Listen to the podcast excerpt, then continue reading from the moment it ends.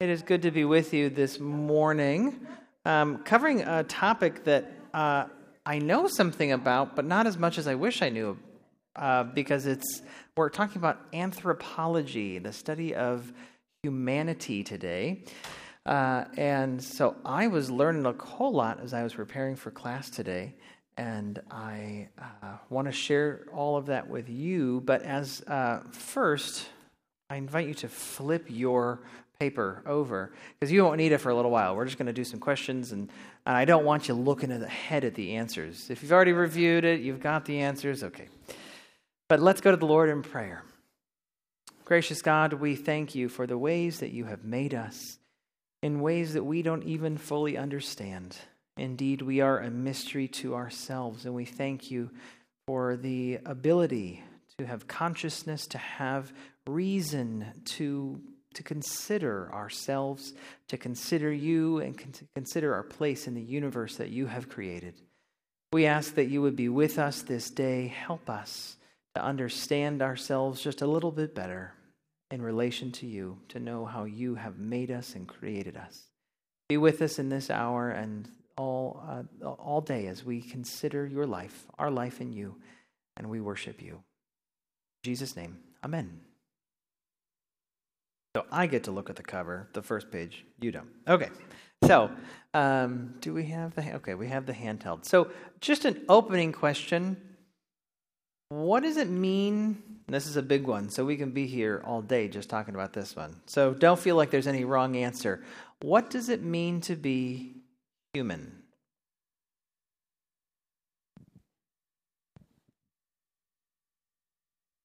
Not everybody at once. One at a time. Oh, Edith. Ow. There we go.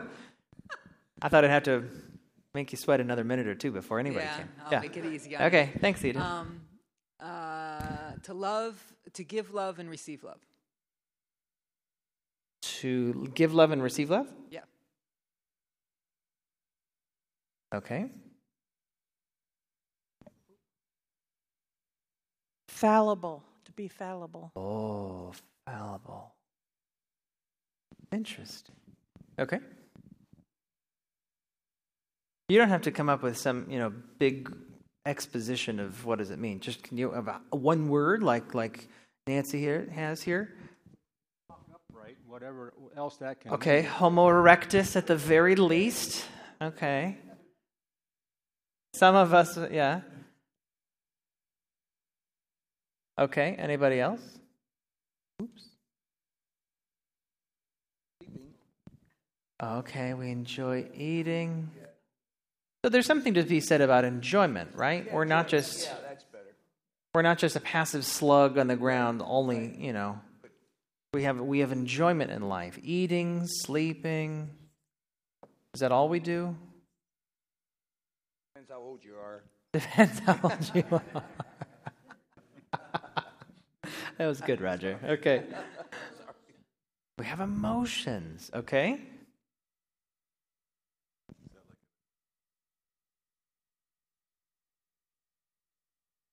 And relating that to, to give and receive love, or connect these, uh, if you've all heard, I'm sure you've heard those, you know, I don't know if they're anecdotal or if they're true stories or not, but story of the, you know, those children who, by some strange course of events, they're like lost in the forest and then they're raised by wolves and that sort of a thing. Are they as, hmm, I'm going to use this word loosely, as human as and everyone else? Or is there something that we perceive as lacking? You're raised by wolves. What's lacking?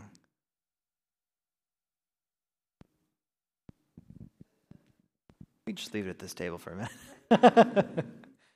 Everyone's talking. It's great. Um, I think it was Aristotle that said the, that we're the rational animal. Oh, okay.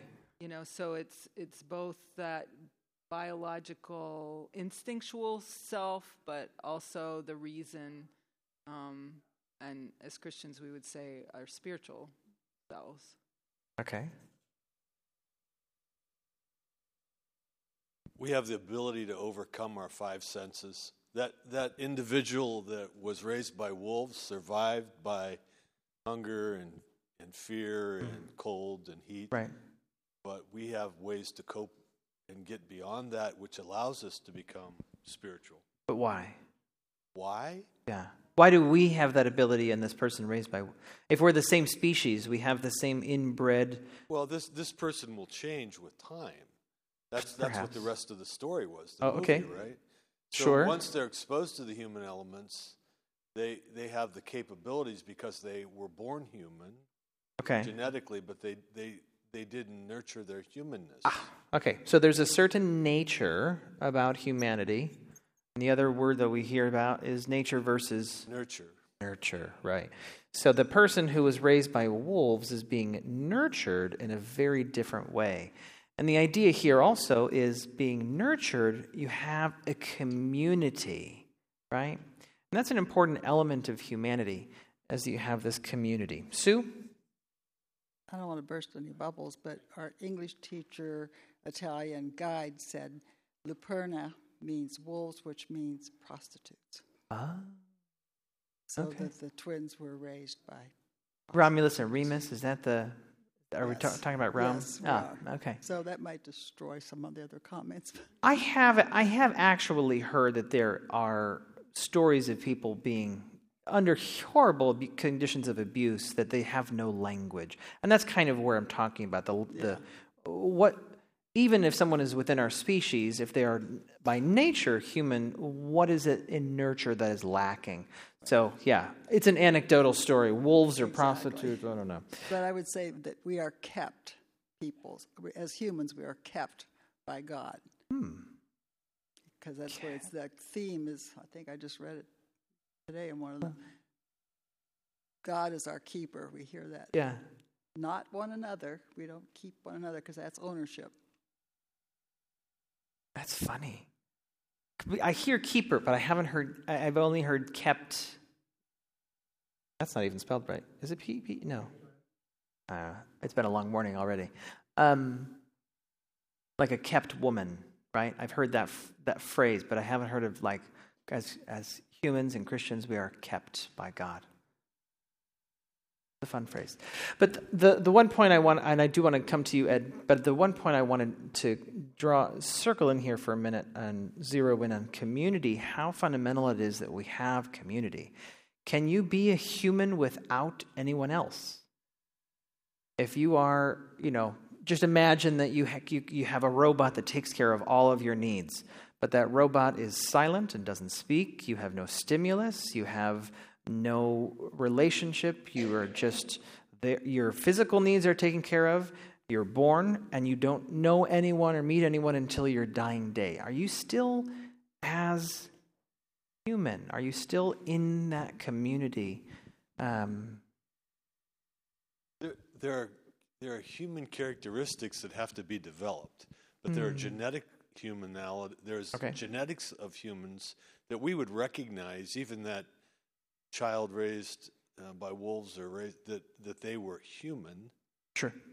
But but to be human is a developmental process. Do you know you're human without being told?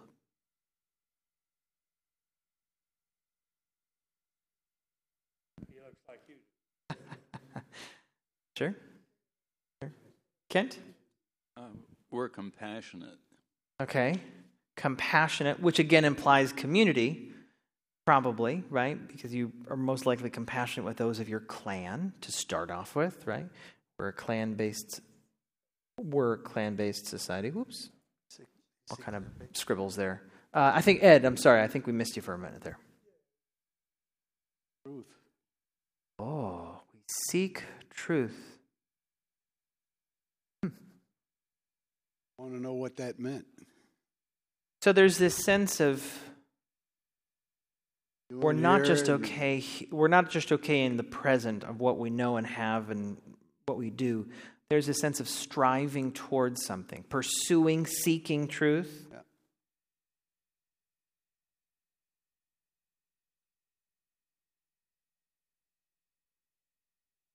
sure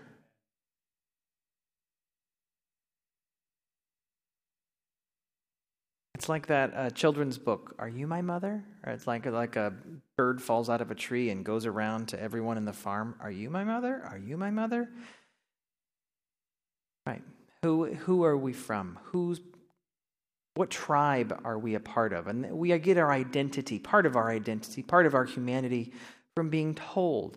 One thing, um, it, it's sad, but it was enlightening. Uh, my last church where I served, there was a large group of refugees from Burma, Thailand. And uh, you would ask, Oh, how old are you? Oh, eight or nine. Uh, I'm sorry, how old are you? Not how old is your brother or your sister or you know, your friend. How old are you? Oh, eight or nine. How do you, how do you, I know how old you are. Well, I don't, we, you know, we were on the run in the jungle.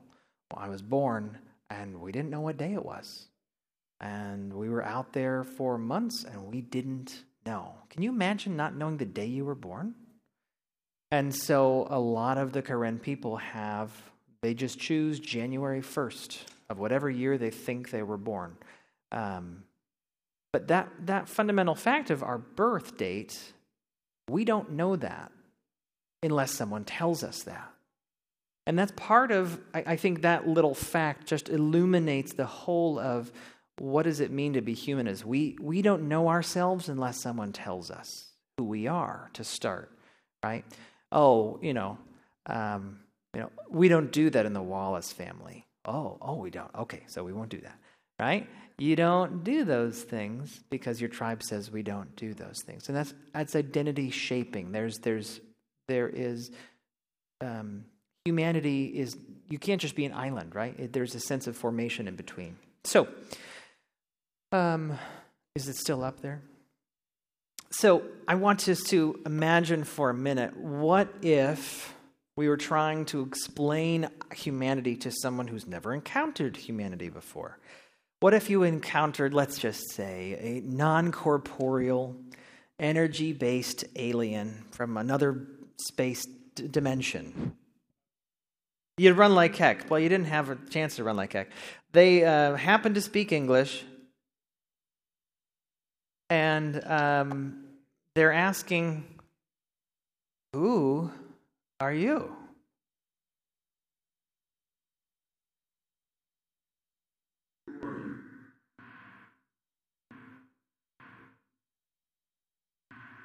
Who are you?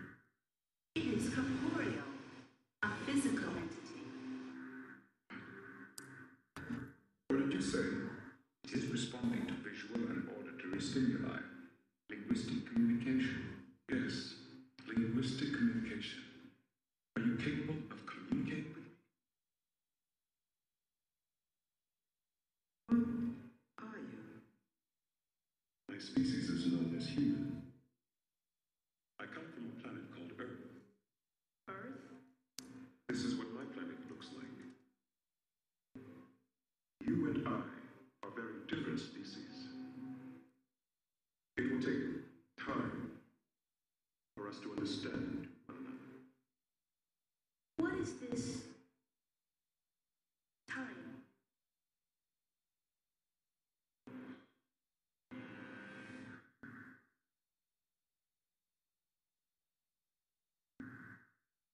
First officer's log, stardate 46392.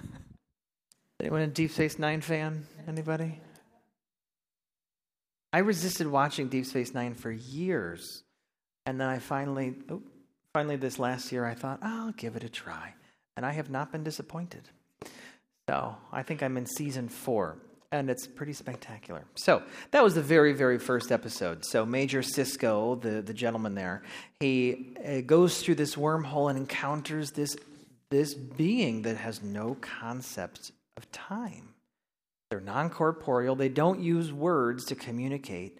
And so, what, it, it, the reason I showed that, that few minutes of clip uh, of a film is because it is revealing to see what we are when we see what we are not, right? Oh, they are not like that, but we are. So, okay. Um, so it is a little. We have we have spent the last fifteen minutes trying to define what it means to be human. Um, have we captured everything? Is this definitive? Is this capture the whole, Edith?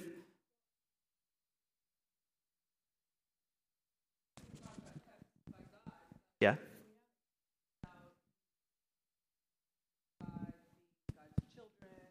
Right. all of those connections of identity that we have with God. Right. Um, that you know, Jesus is our brother, family of God. You know, stuff. So Sure. I think that's and and then within Christian circles, we have that big discussion: Can you be fully human if you haven't embraced Christ? Oh, sure. Um, sure. And that leads to a whole nother. Oh yeah, but I, I think the this part of my and I so appreciate you you pushing us even further, even adding that we could spend all day, week, month, the rest of our lives trying to capture in words what it means to be human. Would we ever finish that? Would we ever be able to say, "That's it. I have written the book, human. Period. That's everything." You're whoa. You're going to be different tomorrow. Okay, so today I could maybe write one book, but tomorrow it's going to be different. I like that. I like that. So, um, we're physically different, right? Every seven years, the cell, the atoms and cells in our bodies are all switched out. There's absolutely spatial differences, but at the at the core, I mean, atomically, we're related in some ways, right? We are all stardust because stars are those that create all the matter of the universe, and that gets exploded out, right? Uh, and that's that's in us. Stardust. That we are stardust. Um, yeah, I, I've heard that many a time, but well, let's get there. Let's get there. I think we'll get there a little while later. Um, so it's hard to explain what it means to be human because it's a mystery, and some at some point we start to step into mystery that we cannot answer. Uh, what what did it look like on that first day of creation? The first human took a step, and uh, whether we're talking Adam and Eve, whether we're talking evolutionarily, what did that first person look like? What, what was their morning routine? What was it like the day before? Um, you know, what, all of those sorts of questions we kind of don't. There are certain things we just can't answer. Scripture doesn't give us everything that we want. So there are certain questions there about our origins, and there are certain questions about what is the end of humanity. If science has uh, their say in regards to the, the evolution and the, the um, progress of the universe, in about 5 billion years, our sun will probably explode, right? Go supernova. And a few billion years after that, the, uh, the universe will expand so much that it will all cool down and life will be impossible in our universe. That's to say nothing of God, right? But in God, with God and a belief and, and putting faith in God, what is the end of humanity? So the, there are these questions. We haven't gotten there yet. And we don't remember that first day uh, of, of humanity because we weren't there either. We're in the middle. And so, because we're in the middle, part of our story was told to us, and we're still telling the story and progressing towards the end, right? To the end of our story? I mean, not the, somewhere between the, the beginning and the end is the middle, right? So, um, because I just took another breath. So I've got another few seconds. I've got a few more seconds. It's not the end yet. The end of life or the end of humanity as a, as a species, right? So I'm talking about, you know, what does the end of humanity look like, right? Is it nuclear destruction and we're all gone? Is it God comes down into earth and, and reigns and the universe is restored and, and, and set aright? What is that end? Scripture tells us some things, but we haven't gotten there yet. So we can't know what the end looks like. So that's part of what it, what does it mean to be human? You can't just say today this is what it means to be human. You can do that. We're in the middle. But you can't capture the entire thing because we as his, you know, we can't have a, a historian from the future step into a time machine and say, I'm going to look back every day and know the whole of humanity. It's impossible. My point with this is that it's a mystery. There's some something in us is mysterious. So the Bible, and you can turn over if you want now. uh, if you haven't already turned over to the front of the front of the packet here. The Bible and theology give expression to this mystery of the dignity and the danger of human beings with three related, interrelated affirmations. First, we are created in the image of God, right? We get those words straight from Genesis. Two, do you have, oh, you got it back. Two, we are sinners who deny and distort our created being. Hmm. Right? And then three, we are forgiven sinners, enabled by God's grace to begin life anew in faith, to serve as Christ's disciples in love, to move in hope toward the promised fulfillment of life in the coming reign of God. Right? So this runs the whole gamut. We are created how? In the image of God, towards the promise, with hope and promise fulfillment of life in the coming reign of God. So there's this trajectory in our humanity. It's not static. That's why the, it's hard to define it. It's always moving. There's this sense of movement.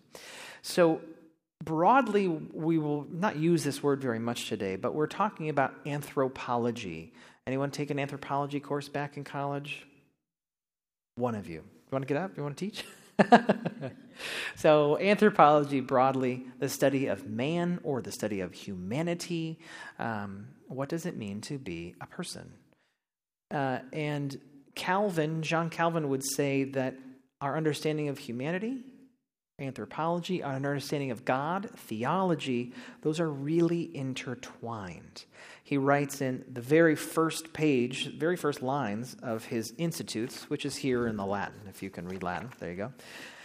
Nearly all the wisdom we possess, that is to say, true and sound wisdom, consists of two parts knowledge of God, knowledge of ourselves. But while joined by many bonds, which one precedes and brings forth the other is not easily to discern. How do we talk about one without the other? We can't. We can't just sit back and talk just about God because, as we've already talked about in this class, God is creator. God has created us. The very ability to think about God was given to us by God. Um, and we can't talk about humanity without talking about God. They are intertwined. Um, I want to actually go to Genesis, just these few verses. Could someone read for us uh, Genesis 1? It's right there on the page, but you don't want to hear me talk for an hour at you. So, who wants to read those few pa- those few verses? First page. Then God said, Let us make humankind in our image, according to our likeness, and let them have dominion over the fish of the sea, and over the birds of the air, and over the cattle, and over all the wild animals of the earth, and over every creeping thing that creeps on the earth. So God created humankind in his image. In the image of God, he created them, male and female, he created them. Thank you, Judy. So, there are a few phrases that jump out to me as we read this passage, realizing this is from chapter 1, book 1, book 1, chapter 1 of the scriptures. And there's a whole lot more to be said on this subject. But from this, we get some key phrases of understanding from a, from a Judeo Christian perspective what is the beginning of humanity. So, from the first Genesis creation story, we read, Let us make humankind how? In our image. Oh, well, who's the hour being talked about? Yeah, right? I wish I had an answer. Scholars are all over the place on that one. Um, according to our likeness, so there's this sense that there is something that is in God, that is in us. What exactly that is, let's keep going and see if we can find out they let them have dominion over the fish, over the sea, all the all the things on earth. Uh, and then summarizing of the, all that, God created humankind in His image, and the image of God, He created them, not just man, them, male and female, right? So how do we? You can get all the answers there if you look and cheat, but uh, broadly, let's talk. Uh, as a group for a minute, how do we understand that phrase, image of God? In Latin, we've probably heard imago Dei. How do we understand that phrase? What do we think?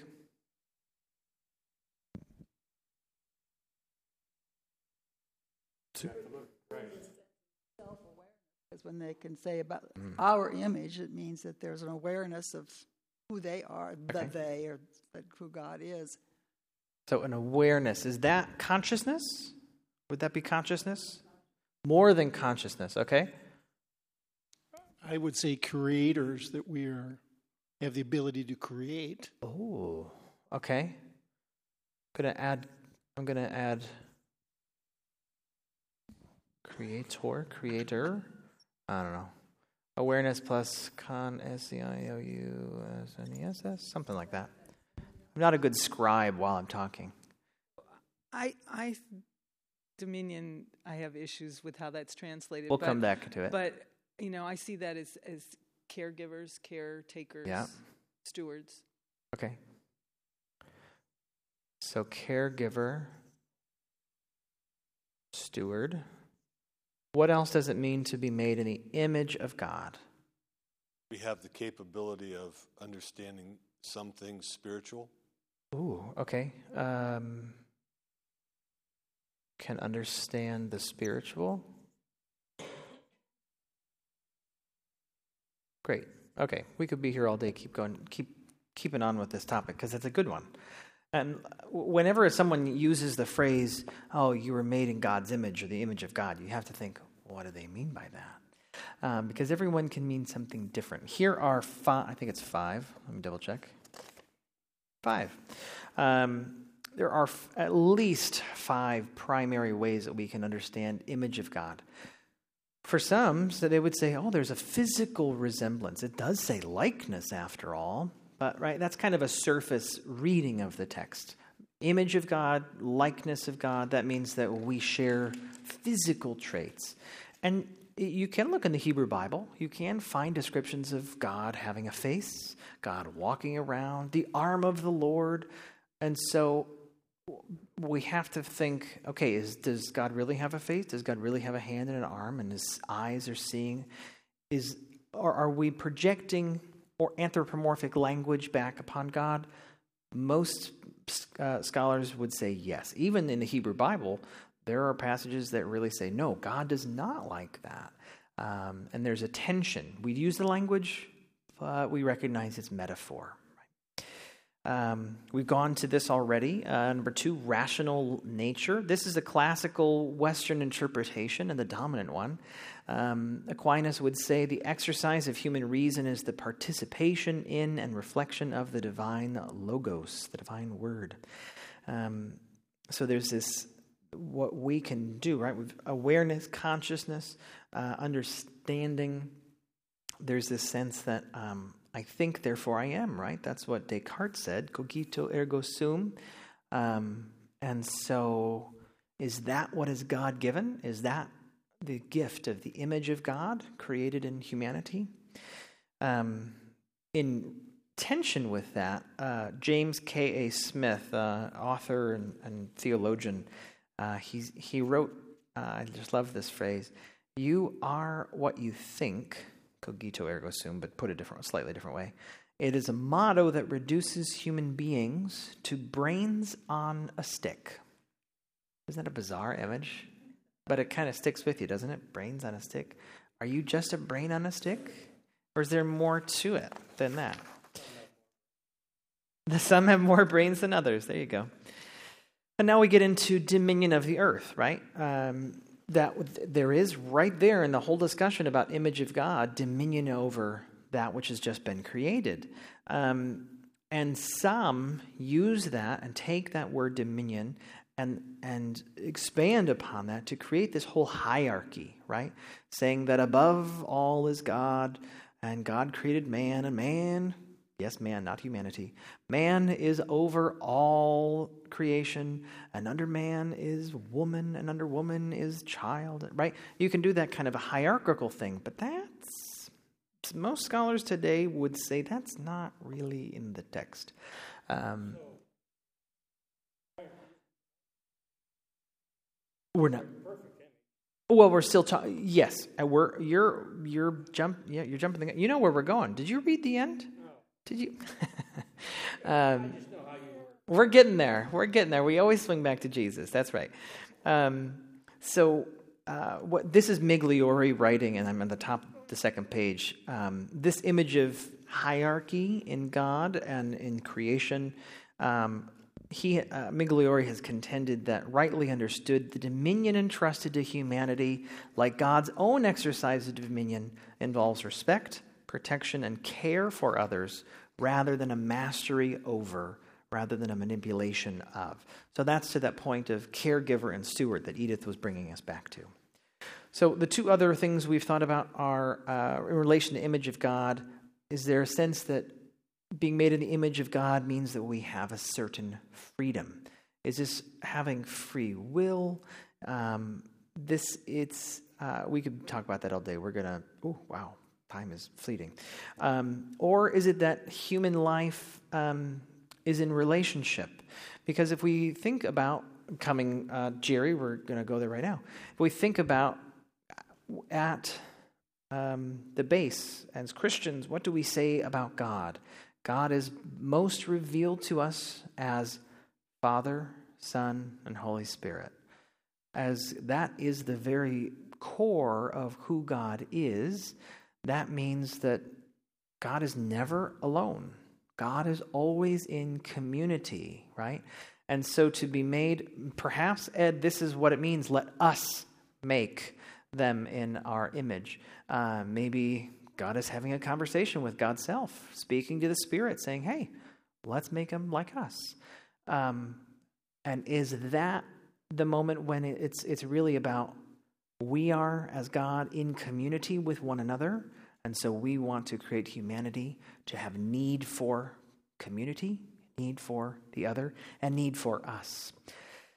So, um, it's not just about, in, in, this idea of the image of God, it's not just about having faculties, right? Having consciousness, being able to discern or judge or do anything. Um, but it's more about um, uh, this relationship with the holy other, as Migliore says, God, and uh, other people as well. What is that relationship? And is that really the um, a fuller understanding of what it means to be in the image of God. I'm not saying that any one of these is all the way right. I think every one of these as there's there's a, a bit of truth in every one of these, and historically the church has affirmed different ones. So um, we can't say, well, I only like number five, one through four. Eh. Um, there's this sense that there's a little bit of we have to kind of rest in each one and say, that is the image of God. Okay, what is God like? Yeah. Um, and I love this one, this one little phrase Migliore wrote. He said, The image of God is not like an image permanently stamped into a coin, right? But instead, he says it's like an image reflected in a mirror. Have you ever sat and stared at yourself and then you realize, oh, I'm twitching. Oh, I blinked. Oh, I just move a little. Oh, you know, I, it's, it's never static. There's this sense of it's always shifting. There's always, you can, and as you look in the mirror differently, it looks differently, right? Um, so it's not this, this sense of this is it, but there's a, there's a range. Um, we're not going to go there. We're going to skip that. The one thing that uh, Migliore is, is um, really emphasizes in the text is that while Genesis 1 is important and is helpful for understanding the image of God and what does it mean to be human, we cannot only rely on Genesis 1. There are 65 other books of Scripture. Um, then we have to look at the whole to understand more fully what it means. Um, because you can't just look at two verses and say, oh, that's it right? We just talked about if we had to write a book on humanity today, whoa, tomorrow it's a different book, right? So there's something that's it's changing, it's mysterious. Um.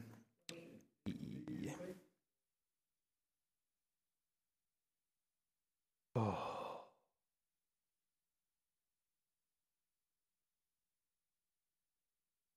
It's a great question. I don't know.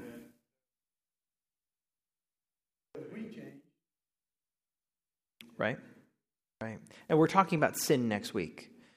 Um, so God is the same today and always. God is the same today and always, yes. So did the image of God change or did the no, I mean God doesn't change. Yeah, I get that.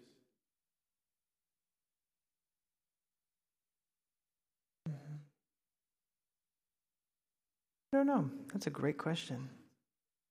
I could just ponder that the rest of the hour, and I'm, I'd be good with that. But we've got so much more to cover. Um, yeah, bring that back up next week if you're here, Ed, because I'd love to. I'd love to tackle that a little more. Um, mm, this is uh, Migliore in this in this middle section of this of this chapter that we're tackling today, uh, talking about created humanity and what are the essential dimensions of human beings in relationship to God. So he has Migliore has three theses. I'm going to go through them and then we'll double back. Um, hu- human beings created in God's image are freely addressed by God and free to respond to God. That's one. Let's come back to that. Two. Next page. Beings created in the image of God means that humans find their true identity in coexistence with each other and with all creatures. We become and stay human in the tension between personal identity and communal participation. And three, being created in the image of God is not a fixed state or condition, but a movement within a, with a goal.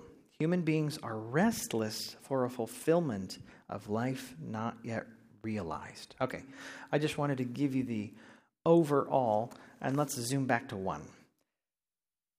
So, human beings are freely addressed by God and free to respond to God. So, this is a, a fun word exocentric, exocentrically, to a far greater, and this is all from Migliore here uh, in this section, to a far greater extent than any other animal humans are, are, exist exocentrically. That means we're not just happy with being ourselves. We're not just happy um, by ourselves in our room all the time. Sure, you can talk about introverted and extroverted and those sorts of things, but at the end of the day, you, you can't just live on an island by yourself. There's always this sense of being drawn towards something. And that's what it means to be exocentrically in existence. We are drawn outside of ourselves to, to experience, to relationship with other human beings. Uh, but this also means that we are embodied, right? Like think back to that DS9. Oh, it is a corporeal creature, right? Uh, meaning that that may not be the only way to exist. And if we think about God, right, only God in Jesus has that corporeal nature. That is the incarnation. God the Father, God the Spirit, probably do, do not have this corporeal nature as we would understand it. But humans, like Jesus, right? Um, humans are embodied. Um, and we, we, it's not that we simply have bodies, but that we are also are our bodies, right? If I were to take your body away, um, you wouldn't be around, right? And science could progress to someday say, "Oh, I'm going to store all your memories on this hard drive here," and but are you just a sum of your memories? Is that really all you are? I would say we're more than that, right? We are psychophysical entities. It's all part of us. Our, our mind and our bodies are one. That's what makes us part of what makes us human. And then human life is socially, historically embedded. So this goes back to um, where were we born? What makes us us? Uh, and did you choose to be? Uh, I'm going to pick on you for a minute, Jerry. Where were you born? Watauga, West Virginia. Were you chosen to be born in Watauga, West Virginia? No, mom and dad did. Okay, mom and dad chose to be. And they really like planned it out by the day, and you were going to be born on this day. Did they have any sense you were coming this day until her water broke and she, you know, you, she knew you were coming? You know that you've been close to that. it's true. I've been close to that recently. So um, there is this sense that we don't get to choose; it is chosen for us. I didn't get. I wasn't I didn't choose to be born the day, the year that I was born, or the family that I was born into, the, the race and the gender. All of those things were chosen before I even came into this world. Kent?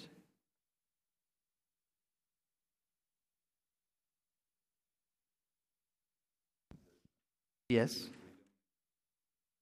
Yes. Uh huh. I, I really have issues with that. Tell me more.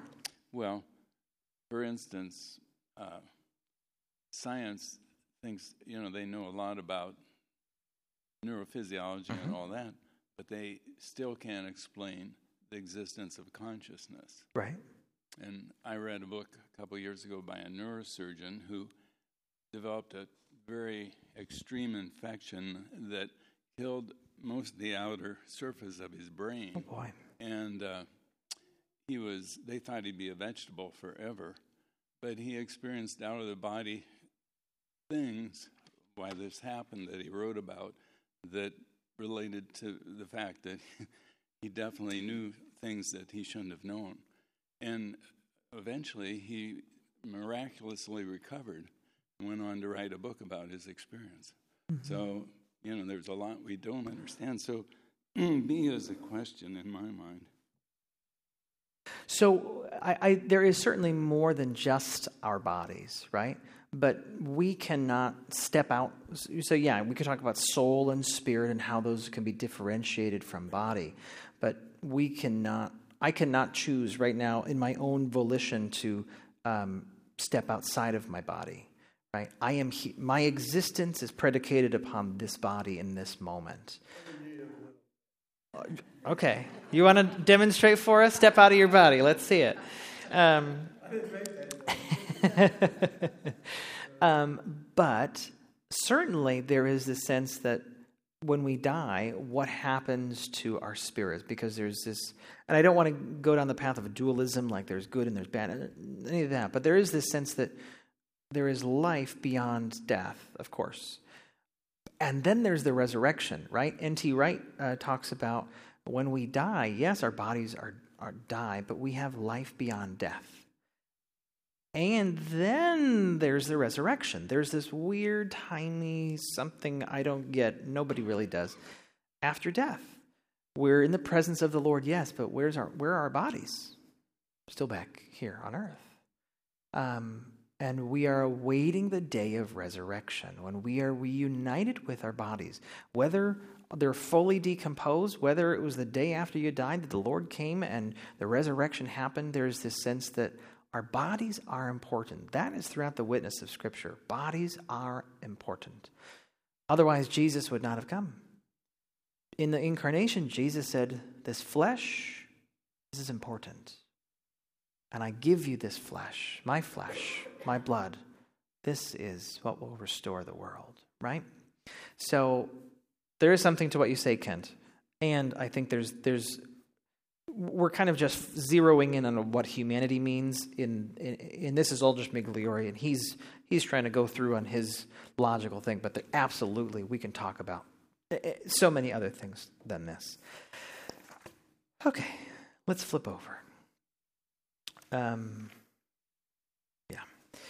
Uh, number two, being created in the image of God means that humans find their true identity in coexistence with each other, with all creatures. We become and stay human in the tension between personal and communal, right? Again, it's, this is like the birthday thing, right? You have to be told your birthday. When is your birthday? If no one tells you, you will not know. Um, it was oh what did i just see? There was a um it's not going to come to me. There was a book that just came out fairly recently a woman's experience of she was biracial and i think her family was trying to um they they tended their skin tended whiter but they were they were african american maybe a little and, and they were trying say i think it was uh, the morning when i woke up white as I think the, the title of the book, or something akin to that, right? So there's this sense of they did choose that, but what is, um, they, they chose, part of their identity is still both, right? That biracial identity is still there, but they're saying, oh, no, we're choosing this for societal norms, to fit in, all those sorts of things. But there is this tension. Would it matter what uh, quote unquote race that, that child, that family is? If the community had not, they didn't care? No, they'd be what they are. They wouldn't care. But there was a sense in that era, and this I think was the 50s or 60s when this child is writing about her, well, had that experience and now as an adult. If the community didn't care, they wouldn't have done that, right? Their identities being formed in community. Martin Buber, who's a Jewish um, scholar, he wrote a great phrase uh, We live in dialogue. Don't you love that? We live in dialogue, not just a monologue. Um, there's the African proverb I've quoted many times uh, Ubuntu, which means I am because you are, or I am human only because you are human. We can't live by ourselves. Mm. Oh, yes. Um, letter C here, I want to read, just so I don't get it too off topic here, I'm going to read what Migliore actually says here. He writes that most strikingly, according to the biblical witness, human beings are created in the image of God, not as solitary beings, but in a duality of male and female. And I understand what he's writing is uh, there are other voices out there that would argue with the duality. I understand that. I'm just reading what he wrote. As created by God, we are essentially relational social beings, and this essential social- sociality and co humanity is signified by our coexistence in human partnership. We are created for life in community with others to exist in relationships of mutual fidelity, mutual freedom, and fellowship. And this is the theological context of understanding human sexuality. It signifies and is appropriately expressed in mutually committed, reciprocally joyful and lasting relationship with one another, right? Relationships, especially uh, romantic ones, there is a sense of fulfillment in those. That is not to say those are the only kind of relationships in which we can find fulfillment. Paul Lehmann um, writes that while Scripture sees the relationship of man and woman as paradigmatic, foundational in life, uh, we this is not to be understood as limiting or exclusive, right? David and uh, Jonathan in the scriptures, they had a very, very close relationship. Um, so close that some modern people would say, oh, there's probably something going on there that was more than just friendship, which is not there in the text, right? I think that's a modern imposition upon the text. But there's a sense that there was reciprocity, there was mutuality, and there was being fully known and loved in that relationship. Uh, it is one of the most beautiful friendships described in the whole of the Hebrew Bible, right? Uh, and they are two men who are, right, uh, just brothers, friends, not really brothers, well, brothers in the colloquial sense. Um, and so in this, um, we understand that we, we come back to an understanding of God. Again, reminding ourselves that we can't understand humanity without understanding God. God, the core, is triune. So, as the this is letter uh, letter E here, as the eternal triune loves make love makes room for others, so human beings are called to discover true personhood in relationship with others. This is why I asked at the top of our time together uh, can you be human if you're being, you know, you're uh, being raised by wolves uh, in, in the forest, right? If you don't have contact with humanity, can you still be human, right? Think of Survivor. Not Survivor. What is the name of that movie with Tom Hanks when he's on the island? Castaway. Think of Castaway, right? Um, he became savage. Or um, uh, what is that book that they make you read in high school? Thank you. Lord of the Flies, right? Um, all right they take away all these norms and it's a group but they're starting to revert to savages because their humanity has been stripped away and taken away um, so yeah what does that mean and then finally there is this is number three um, this comes back to the broader idea that we don't, yeah, we don't know our origins totally. We don't know everything there is to know about our origins. We believe God is creator. Um, and we know that God is the finisher, right? God will be there with us at the end of time. Um, whatever exactly that looks like, Scripture hints. We don't know all of it, but we know some of it. We believe some of it. But we're not there yet. We're in this middle. So there is this sense that we are not s- static. We are not um, just here. We are on the way. We are on the way. And that is um, what, what's going on here in number three. There is a, uh, human beings are restless. And I love that line restless for fulfillment of life not yet realized. Uh, Augustine has a great prayer, and one of the one of the lines of the prayer is, "You have made us," and this is the little picture down there. You have made us for yourself, O Lord, and our hearts are restless until they rest in you. Isn't that great? Our hearts are restless until they rest in you, and that's that's the the hoped for end of humanity is that we rest in God, and we won't find rest until we rest with God. So, as we look forward in the biblical witness, uh, proclaiming the, the coming reign of God um, with prophetic acts that boldly inaugurate his arrival, um, we know that Jesus reveals. This is coming back to Jerry's uh, points of earlier. That's why I thought you read the read the end here. Uh, you read the cheat. You got a cheat sheet over there already. Um, so Jesus reveals human life is not complete in itself, but is oriented to God's future and to the promise of fulfilled and abundant life. We have a destiny. We are created and we are redeemed, not just to sit back and um, stay where we are, but we are created and redeemed to glorify God and to enjoy God forever. That is what uh, the uh, Westminster Shorter Catechism says. What is the chief end of man? To glorify God and enjoy Him forever. Yes, it is dated language. That is, uh, what is the chief end of humanity? To glorify God and enjoy God forever, right? That is our goal. That is part of what it means to be human. Um, and then Jesus, this is, um, I'll be honest, I'm still, I think there's a lot more to understand about this, and I have in my own theology only really scratched the surface of this. Um, because there's just, it, it's too big a concept to totally wrap my head around. Um, but that Jesus is the f- truest sense of what it means to be human. And I don't, I don't know how to, I don't, I don't know how to understand that.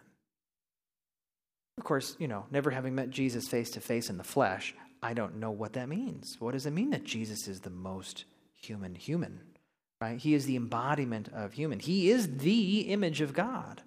Right? That's what it says in uh, all over the New Testament that Jesus is the image of God. We are created in the image of God, but Jesus is the image of God.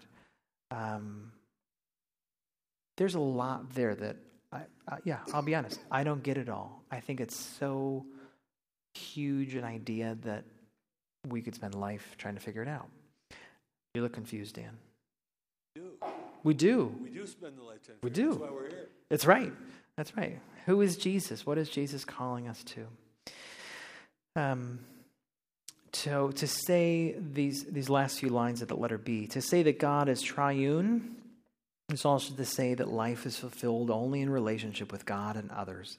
And uh, Stanley Grenz argues the retrieval of the doctrine of Trinity has paved the way for a fully theological anthropology. So once we understand, as we talked about, was it December, just last month? We talked about Trinity for a few weeks. Um, it's really only when we understand God is not just one, a monad, monad, right? God is three in one. And as God is in community and we are made in the image of God, so we are called to be in community. Um, that's, that's a lot. Okay, we have just a few minutes here. I almost thought about singing you a song today, but we don't have time. So, um, this is The Face of Christ by uh, Chris Rice. Anybody know Chris Rice? Chris Rice, he's a musician. He's probably put out 10 CDs. Uh, um, he was fundamental to my uh, development of faith as a teenager. He's a great stuff. Uh, he hasn't come out with too many CDs in a long time, but it's good stuff.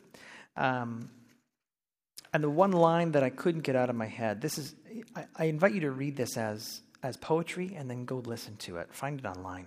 But that third verse, um, it's talking about when do we see Jesus and how do we see Jesus in the face of the other, right? and the f- third verse says, See, you had no choice which day you would be born. Color of your skin, what planet you'd be on. Would your mind be strong? Would your eyes be blue or brown? Would whether daddy would be rich or if mama stuck around at all. How did I find myself in a better place? I can't look down on the frown on the other guy's face. Because when I stoop down low, look him square in the eye, I get a funny feeling I just might be dealing with the face of Christ. But my prayer for you this week is that um, as we reaffirm our humanity, we reaffirm our common humanity, that whether we are black or brown, whether we are American or Iranian or Mexican or Chinese or wherever we are in this globe, whatever year we were born, no matter what, we are each one created in the image of God. And we are called into relationship with God. We are called into relationship with one another. And as Christians, we have a special task. And that task is to, to love as Christ loved, but also to look for Christ in the face of the other. Not the ones we want to see Jesus' face in, but the ones we least expect. And it's in their faces that we come to know who Christ really is.